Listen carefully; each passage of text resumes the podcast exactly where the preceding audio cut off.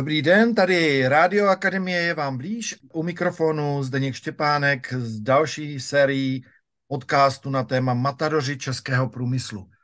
Proč jenom připomenu, se to takhle jmenuje? Protože lidi, kteří dělají více jak 20 let něco úspěšně nebo firmy, po 20 letech 80% firm neexistuje. Takže kdokoliv, kdo něco úspěšně dělá více jak 20 let, tak se řadí do Matadoru. A tím bych tady rád přivítal Radka Bubna, zkušeného manažera. Radku, co bys o své kariéře? První vlastně otázka je, jak je dlouhá? Jak dlouho děláš manažera? Jak dlouho vedeš lidi? Eh, dobrý den a tobě Zdenku ahoj. Nejdřív bych chtěl popřát tobě i posluchačům hezký den. No, co se týká biznesu, tak biznesu jsem víc než 30 let, myslím, že to je 32 let letos. A co se týká mé kariéry na pozici manažera, tak je to, bych řekl, takových 27 let, 28. Když bys na začátek řekl, co pro tebe znamená biznis? Co pro mě znamená biznis? Mhm, to je zajímavá otázka. Tak um, začal bych tím, jaký to bylo, eh, když jsem byl mladší. Eh, byla to úžasná příležitost si odzkoušet eh, svoje schopnosti, vlastně kam jsem schopen až zajít, nebo čeho jsem schopen dosáhnout, eh, jaký jsou moje limity, hranice, co všechno jsem schopný se naučit, pojmout. Byl to opravdu jako prostor, kde, kde jsem si mohl šáhnout na to, co umím, co jako ve mně je co jsem schopen třeba ustát a takovéhle věci. Dneska samozřejmě ten pohled je úplně jiný. Dneska to vnímám jako eh, nějakou smysluplnou činnost, která má mít nějaké výsledky pro lidi, kteří se to účastní, pro zákazníky, pro něž se ta služba nebo ty, to zboží vyrábí a celý by to měl být eh, v nějakém si rámci opravdu nějaké smysluplnosti. Nejenom výsledky, ty jsou samozřejmě strašně důležitý, protože aby vůbec eh, firma mohla fungovat, tak musí vykazovat nějaké výsledky hospodářské, nějaký zisk a tak dále. A vedle toho určitě musí být všechny ty věci týkající se toho, hm, řekněme, smysluplnosti toho biznisu. A to, byla, to bych teda možná doplnil, to byla věc, na kterou jsem přišel možná díky akademii a díky teda to vězdenku. To, to bych ti asi měl poděkovat. Teď mě tak napadlo, sice se děkuje většinou na konci, ale teď mě tak napadlo, že bych ti mohl začít. Měl poděkovat za tohle pozvání a vlastně říct proč, protože je to poděkování za možnost začít vnímat i jiný roviny svého života, než který jsem eh, v době své mladosti vnímal. Poměrně dlouho jsem říkal, že mě zajímá jenom to, co si můžu změřit a zvážit, a všechno ostatní jsou babský řeči a ty mě fakt nezajímají. Jo. A možná si taky vzpomeneš, že jsem ti jednou takovým dost vyčítavým tónem říkal, že kdybych byl býval věděl, eh, co všechno mi to přinese ten eh, vlastně osobní rozvoj, takže bych do toho v životě nešel. A ten důvod byl, že vlastně v tu chvíli jsem procházel obdobím, kdy jsem opravdu začal vnímat i jiný roviny svého života, než jsem do té, do doby. A třeba ta konkrétní věc byla, že jsem začal vnímat svoji zranitelnost a to na počátku může být velmi uh, jakoby překvapující, protože já jsem se do té doby trošku cítil jako hero, který je schopný téměř všeho. A najednou jsem zjistil, že to vůbec tak není, že jsem velmi, velmi zranitelný člověk. Takže to bylo takový období, kdy jsem jako měl pocit, že to bylo šlápnutí vedle. A dneska naopak to vnímám, že to bylo, že to bylo opravdu cesta, kudy to, kudy to má jít. Děkuji za eh, poděkování, je to samozřejmě příjemný. Nicméně pojď se podívat, co pro tebe v tom biznesu, když se díváš z ty retrospektivy těch 30 let, co mm-hmm. jsou ty důležité věci, kdybys mluvil o biznesu a říkal, tohle je důležitý, tohle je důležitý. A možná mm-hmm. pohledu toho mladého nebo když jsem byl mladší, tak jak jsem už říkal, bylo to, je to úžasný prostor vlastně poznávat věci, poznávat eh, nové věci. Já jsem hodně cestoval i jako do zahraničí, což vlastně kluk z malého eh, městečka dostat takovouhle příležitost, to je fakt skvělý. Poznal jsem spoustu úžasných lidí. Jo. Díky tomu, že jsem pracoval pro velkou nadnárodní společnost, tak jsem se opravdu potkával s lidmi, kteří byli nejenom talentovaní, ale i vzdělaní a to je vždycky inspirace. Je to obrovská inspirace. Když byly třeba obchodní jednání, které byly velmi náročné a ne třeba vždycky eh, to vítězství bylo třeba na mé straně, tak vlastně to ponaučení z toho, o čem vlastně to obchodní jednání bylo, mě posunovalo v tom myšlení. A časem nebo dnes už se na to nedívám tak, že je to soupeření nebo že je to jako jakási bitva o něco, ale je to vlastně hledání společné cesty k tomu, jak spolupracovat tak, aby to bylo pro obě strany zajímavý, tak, aby ten biznis třeba byl dlouhodobý tohle třeba v tom raním, raným věku jsem vnímal úplně jinak. Tam to bylo opravdu pro mě vyloženě otázka toho, kdo bude líp připravený a kdo koho jakože, řekněme, posune na, blíž k té jeho, jeho čáře. Děkuji ti za tenhle koment. Tam je pro mě jedna důležitá věc biznesu, kterou já bych nazval téma partnerství. Mm-hmm, mm-hmm. A upřímně řečeno, to, že jsem eh, si podnikal, že jo, těch 33 let podnikám a to partnerství vlastně považuji za úplně nej, nejcennější. Takže jsem rád, že se to tady taky vozívá. Když se podíváš na to, kdy tohleto partnerství si buď vědomně porušil z nějakých důvodů, anebo se zasadil, že díky tomu, že jsi to chtěl udržet partnersky, tak třeba jako mm, v vozovkách nezvítězil tomu partnerství. Mm-hmm. Řekl bych k tomu tohle. Jako myslím si, že jsem vždycky postupoval v souladu s tím, jak jsem to měl uvnitř nastaveno. Takže když má člověk uvnitř nastaveno, já jsem třeba dělal v nákupu konkrétně, eh, takže eh, že prostě je potřeba eh, vlastně získat tu nejlepší cenu, ty nejlepší dodací podmínky pro tu firmu, za kterou jsem pracoval, takže když potom docházelo k nějakým třeba konfliktům, tak jsem trval na tom, jak to je v té smlouvě, nebo prostě vyžadoval jsem co nejlepší cenu. Byly to tendry, které byly um, vlastně třeba několika kolový a tak dále. To znamená, byla tam vysoká míra tvrdosti a tak dále a neústupnosti. Dneska bych možná některé kroky volil jinak, ale v tehdejší době jsem ten biznis takhle vnímal. Takhle to bylo pro mě jako správně, takhle to bylo jako správně čitelný. Takže ehm, nevnímám, že bych se zachoval jako špatně, protože takhle bylo to nastavení a takhle i vlastně jsem to chápal tak, že ta protistrana ehm, to takhle má, ona ví, že jedná s nákupčím a prostě bude to se vším všudy, prostě snižování cen a dodací podmínky a tak dále. Dneska je pravda, že bych do toho vkládal jakoby víc, ehm, řekněme, víc rovin, to znamená třeba větší možnosti obchodní spolupráce, to znamená, kde vlastně by se dala ta spolupráce rozvíjet, které věci nebo které oblasti v tom biznisu jsou pro obě dvě strany zajímavé pro tu spolupráci vlastně tenhle ten způsob, jak přistupovat třeba, když se teď bavíme o dodavatelských vztazích nebo mezi prodejcem a nákupčíma, tam hodně záleží, si myslím, na tom, jak je nastavená to, čemu se říká třeba kultura ve firmě. Někde opravdu ty nákupčí, ty strategičtí nákupčí jsou takhle vychovávání, když vlastně je potřeba jít až úplně na kraj, jo? jakoby těch možností toho dodavatele vlastně jakoby za každou cenu. Říká se, že je potřeba jít na práh bolestivosti a tak dále. Jo? To znamená, ten přímo ten trénink takhle je vedený. A jsou firmy, které to mají jinak nastavený. Takže pravděpodobně i lidi si vybírají ty firmy, nebo firmy si vybírají eh, ty lidi právě proto, jak jsou nastavení a tak dále. To znamená, potkávají se ti, kteří jsou takhle nastavení s těma, kteří to takhle očekávají, to nastavení. Myslím si, že to je vlastně v pořádku. Slyším v tom další důležitý slovo, tak ho řeknu nahlas, že seš zaměstnavateli lojální. To asi ano. Myslím si, že to je jedna z důležitých věcí. Ano, zcela určitě. A když se podíváš na, protože jsi dělal v různých typech firm, čemu vlastně eh, člověk je loajální, začal mluvit o kultuře, jo? Když se podíváš na různé kultury, které jsi určitě zažil, dnes v té firmní řeči se tomu říká, že každá firma má svoji vizi a má svoji misi. A myslím si, že je důležitý vnímat to, co je za těma větama, nebo za tím, co je tam napsáno. E, úplně skvělý a fakt opravdu fajn je, když ta firma to má tak, že to, co tam je napsáno, se opravdu snaží žít. Neříkám, to, že to je na 100%, ale prostě když ty lidi to opravdu berou tak, že to, co je napsáno ve vizi té firmy, že to je něco, s čím jsou schopní se stotožnit a dělají všechno proto, aby opravdu to mohli žít. A takže tím pádem vlastně tu firmu přitahují lidi, který, který to mají podobně nastavený v tom životě a dělají prostě věci, které vnímají, že v té kultuře, v té firmě jsou, eh, jsou stejné. Pak můžou být i společnosti, které třeba nemají úplně přesně stanovený tohleto, to znamená, ten zaměstnanec tam víceméně chodí kvůli tomu, že dostane zaplacíno, to znamená, že tam chodím kvůli práci a vlastně ani nevím přesně kvůli čemu ta firma tady existuje.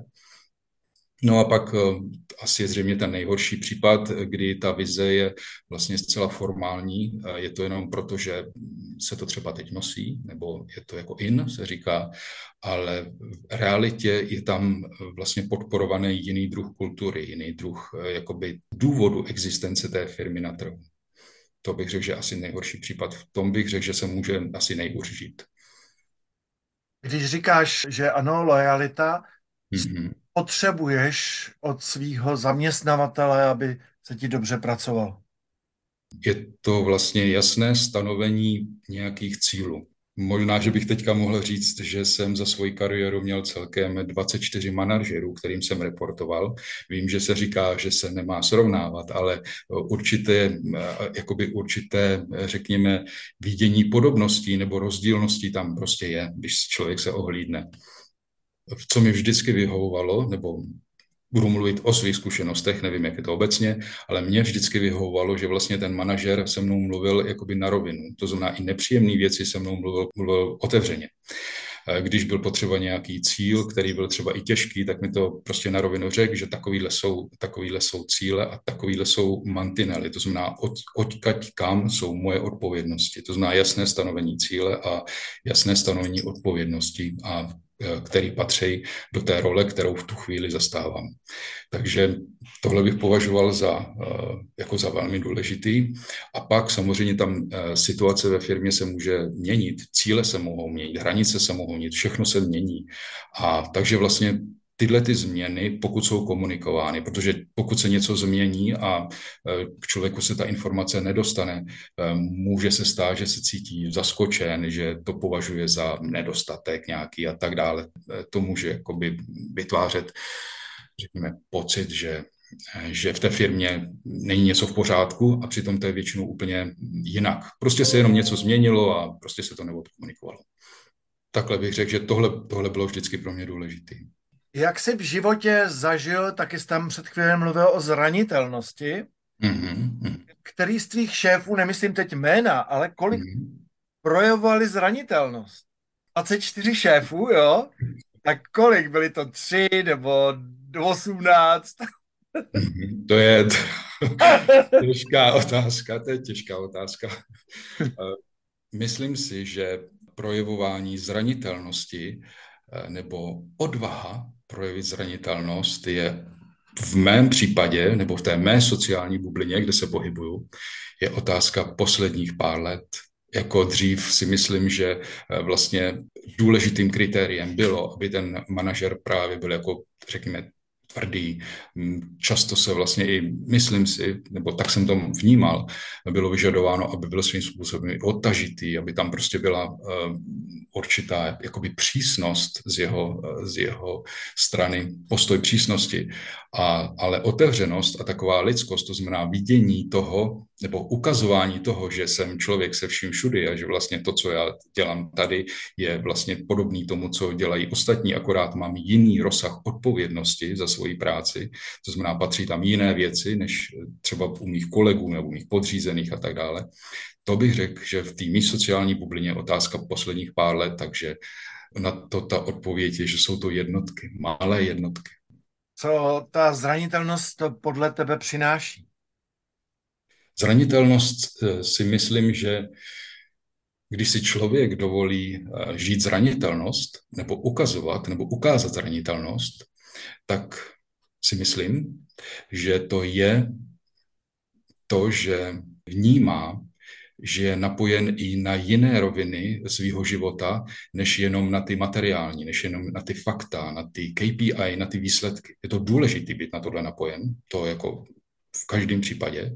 Jenom si myslím, že jsou ještě další roviny toho bytí a jakmile se dostanu, jakmile začne ten člověk mít pocit toho, že vnímá jakousi svoji třeba emocionální stránku, svoji mentální, možná můžeme říct i spirituální, tak v tu chvíli vlastně veškeré obavy a strachy jdou stranou, protože vnímá, že ten život i v té firmě plyne jiným způsobem, než jenom přes ty výsledky. Takže pak je na místě umět ukázat i tuhletu zranitelnost třeba. Krásný. A přesto ti znova položím tu otázku. Co přináší zranitelnost tobě? Eh, jo, mě konkrétně. Aha. Eh, pro mě to je velmi důležitá rovina, která mě jaksi ukazuje, abych nedělal přešlapy. To znamená, abych nedělal přešlapy v mezilidských vztazích, protože vlastně ta zranitelnost je u mě spojená s něčím, co je co bych nazval jako vnímání druhých lidí, vnímání jakoby jejich pocitů, prožitků. A tahle ta zranitelnost mi jakoby říká, teď seš na hraně, teď by ta věc, nebo ten průběh toho rozhovoru nemusel výst k dobrým výsledkům, mohl by výst k tomu, že prostě totálně ten vztah poničím a ten člověk na druhé straně ztratí motivaci dál pracovat, nebo, nebo minimálně ne, že ztratí, ale třeba poklesne ta motivace. A vlastně cílem je, aby ten člověk pracoval, byl motivovaný, aby ho to bavilo. Vlastně to si myslím, že patří do kompetencí manažera vlastně podporovat ty lidi v tom, aby do té práce chodili rádi, aby je to bavilo. Já vím, že asi ve 100% to není možný, ale abychom se bavili v nějakých rozumných, eh, řekněme, úrovních toho, že ten člověk chodí do té práce rád. Otevřel si téma teďka kompetenci. Mm-hmm. Kdybys měl vyjmenovat tři věci, který člověk, který vede lidi, mm-hmm. má určitě umět. Tři nejdůležitější věci, které má umět tak eh, určitě by měl umět nějaké základy nebo měl by být nějaké povědomí o manažerských technikách. A by byl konkrétní, tak, že by měl znát, co je to grow, co je to smart, jaký jsou činnosti při tom, když se dělá nějaké rozhodování a tak dále. To znamená, jaký si základní techniky. Jo? Tam asi opravdu tohle je nutné. Co je to Paretovo pravidlo. Sám si na začátku mluvil o tom 80 na 20, co to je a tak dále. Takže to jsou asi určitě nějaké technické záležitosti, které je potřeba umět. Pak eh, si myslím, že je dobrý, když ten manažer eh, kam směřuje, to znamená umí o tom mluvit, umí to popsat, umí to podat eh, jednak formou řekněme, dat a čísel, ale taky nějakou formou, která je srozumitelná třeba pro jeho tým. Záleží vlastně s jakým týmem pracuje. Někdy je potřeba používat víc čísla, někdy jsou to možná víc emoce, někdy to jsou víc nějaké popisy a tak dále. Záleží na týmu. To znamená ale umět komunikovat o tom, jaký ten tým má cíle, čeho chce dosáhnout a kdy to bude. Kdyby to mělo být. A třetí věc je, myslím si, že by se měl zabývat sám sebou měl by eh, pořád lépe a lépe rozumět svým vnitřním motivacím. Měl by rozumět tomu, že je to eh, že je to vlastně člověk, který má svoje slabiny, má svoje silné stránky. Na silných stránkách je potřeba tu svoji profesi stavět, rozvíjet dál. Ty slabé stránky porozumět tím, že vlastně nejsou slabými stránkami, ale je to příležitost pro to se něco nového naučit. Je to vlastně signál pro to, kudy dál mám jít. Takže osobní rozvoj, to bych, to bych řekl, že je důležitý. Eh, souvisí to asi někdy, často se mluví o tom, jaký je rozdíl mezi leadershipem a managementem. Moje zkušenost je, že ve firmě je hodně lídrů, kteří nemají ambice být manažerem. Jsou to vlastně lidi, kteří jsou na pozicích třeba i dělnických profesí, ale díky eh, svým vlastnostem, díky tomu, jak se chovají, jaký je vztah k práci, tak vlastně jsou přirozenou autoritou pro spoustu lidí. A myslím si, že tohleto, kdyby bylo součástí, nebo kdyby každý manažer jakoby alespoň trošičku se snažil porozumět tomu, co to vlastně v těch lidech je, co oni to mají, ty lidi v sobě a trošku tohle to do sebe nasál a také to používal, tak to si myslím, že je dobrá věc. Moc ti děkuji za tenhle ten názor. Já vždycky si říkám, že rozdělení právě toho téma manažera a lídra že pro mě to, co se často nazývá už lídrovskýma schopnostma, tak jsou jenom manažerské dovednosti. Mm-hmm. a že vlastně ta druhá, druhá část, rozvoj, to zrání té osobnosti, že je vždycky mm-hmm. to, aby to dobře dělal. A tak jsem moc rád, že tohle máme stejně. A nicméně mám ještě provokativnější otázku. Jsem k tomu natočil i sám nějaký uh, věci, a možná to uvedu. Já, když jsem před 15 lety začínal, tak někteří se až děsili, co všechno akademii učíme a někteří říkali, jestli to není příliš EZO, jo? Mm-hmm, rozumím. Rozumíš, jo? Ty ano, to znáš asi deset let, nebo tak nějak se známe, ne? Myslím si, že víc, ano, myslím, že... Mě k tomu totiž teď něco napadlo, možná, že eh, budu pokračovat potom teda. OK. A až po těchto letech jsem eh, si já uvědomil, eh, že se musím podívat, co to je EZO. Ano, rozumím. A mhm. EZO znamená dovnitř. Aha. tak vidíš, tak to slyším poprvé, já jsem netušil. Já Ale... jsem to taky slyšel poprvé, našel jsem to ve Wikipedii, protože to je opozit EXO. Aha, rozumím. Vlastně mm. EZO je dovnitř, takže jsme opravdu EZO. A mm. jenom se tě chci zeptat, to samozřejmě je spojený se spiritualitou. A teď se to mm. hodně otvírá. Ty lidi, kteří jsou v biznisu úspěšní a mm-hmm. s námi dlouho, dokonce i to dneska hodně propagujou. Co ty si o tom myslíš, o téma business a spiritualita? Já možná, já možná zase začnu příběhem. Eh, já si myslím, že my jsme se poprvé viděli někdy v druhé polovině září 2010, bych řekl, že to bylo.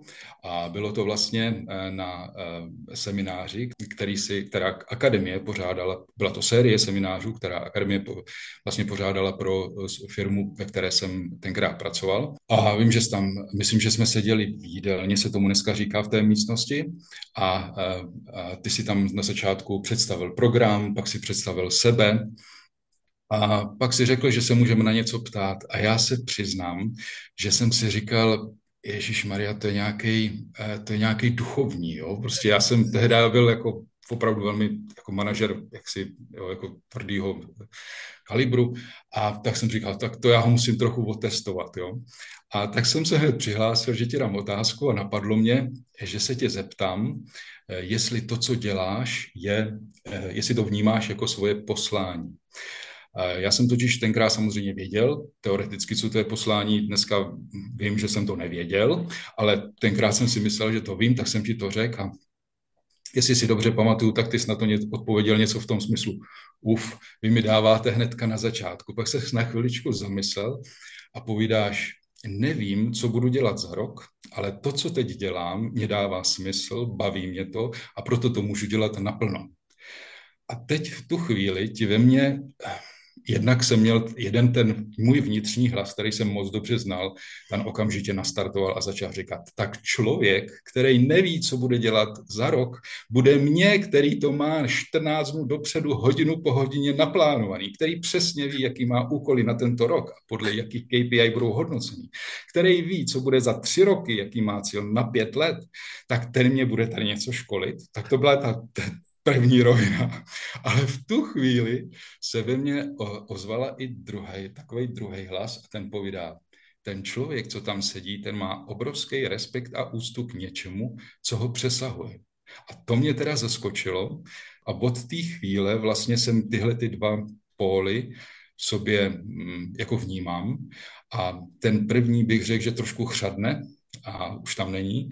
A tenhle ten druhý, ten dostává mnohem víc rozměrů, mnohem víc, eh, jakoby, mnohem víc mi radí, nebo mnohem víc mi dává, řekněme, pohledů na svět, než kdykoliv předtím. Tak za tohle to bych ti chtěl poděkovat, takže to je další poděkování z mé strany.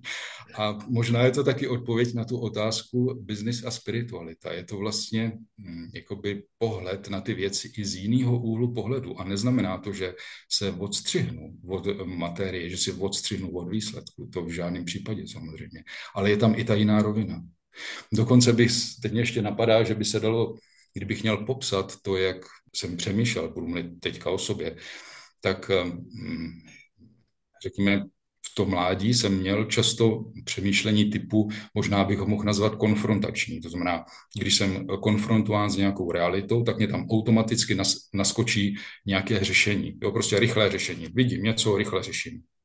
Mám na to okamžitě názor. Jo pak eh, se objevilo něco, čemu se, by se, co by se možná mohlo nazvat jako eh, duální přemýšlení. To znamená, jako viděl jsem pro a proti, viděl jsem pravá a levá a teď jsem zvažoval, která z těch, eh, která z těch řešení je lepší, tam se dají používat různá kritéria a tak dále. Je to časově zdlouhavý samozřejmě a mm, ty, to vyhodnocení na základě dat, které jsou dostupné, nebývá vždycky správný. No a pak bychom mohli nazvat to, ten typ myšlení, který pak může přijít, je třeba jako hm, mnoharovinná integrita, nebo možná multidimenzionální, to je takový, víš, jako dneska to ajin, nebo integrace mnoharovinného vnímání světa. A vlastně, když bych to mohl popsat, tak je to, že vnímám to, jak běží ke mně data na úrovni fakty, faktů, to znamená konkrétních dat, informací na úrovni emocí, na úrovni mentální roviny a taky na úrovni, kterou bychom mohli, možná mohli říct spirituální. A když se to všechno dá dokupy, tak najednou jakoby vznikne řešení který vlastně jsem předtím třeba vůbec neznal, nebo eh, vlastně může být úplně nový. Je to jakoby tvoření, je to kreativita. Vlastně jakoby se zdá, že tohle ten třetí způsob a ten první způsob myšlení jsou si velmi podobní v tom, že přímo to řešení vzniká při tom, eh, při tom, při tom pohledu na tu věc. Akorát rozdíl je ten, že v tom prvním případě to je na základě nějakých myšlenkových vzorců, na základě nějakých zkušeností z minula, když to, ten třetí, eh, když to ta třetí metoda nebo ten třetí způsob, to je vlastně, že po každé vzniká něco nového. Tvoří se hm, vlastně nové řešení na každou novou situaci. Přináší to obrovské možnosti. Radku, eh, srdce mi plesá. 15 let jsem nebyl schopen sformulovat takových pět minut, nebo kolik si teď mluvil, nebo tři minuty na téma, proč je spiritualita důležitá. Já ti děkuju, protože to byl úplně návod k použití. stalo? Vidět, že to máš prožitý, je vidět, že jsi prostě tu cestu prošlapal. Kdyby jsi, takže děkuji já teď tobě, a kdyby se měl eh, vzkaz eh, mladým lidem, eh, který vlastně jsou, jak eh, vyprávěl na začátku, plný toho elánu se učit a tak, jo, a chtějí vlastně to dělat dobře a chtějí v tom být ctivě, co by byla ta hlavní message, co vlastně mají slyšet od Matadora? Určitě, že jim držím palce.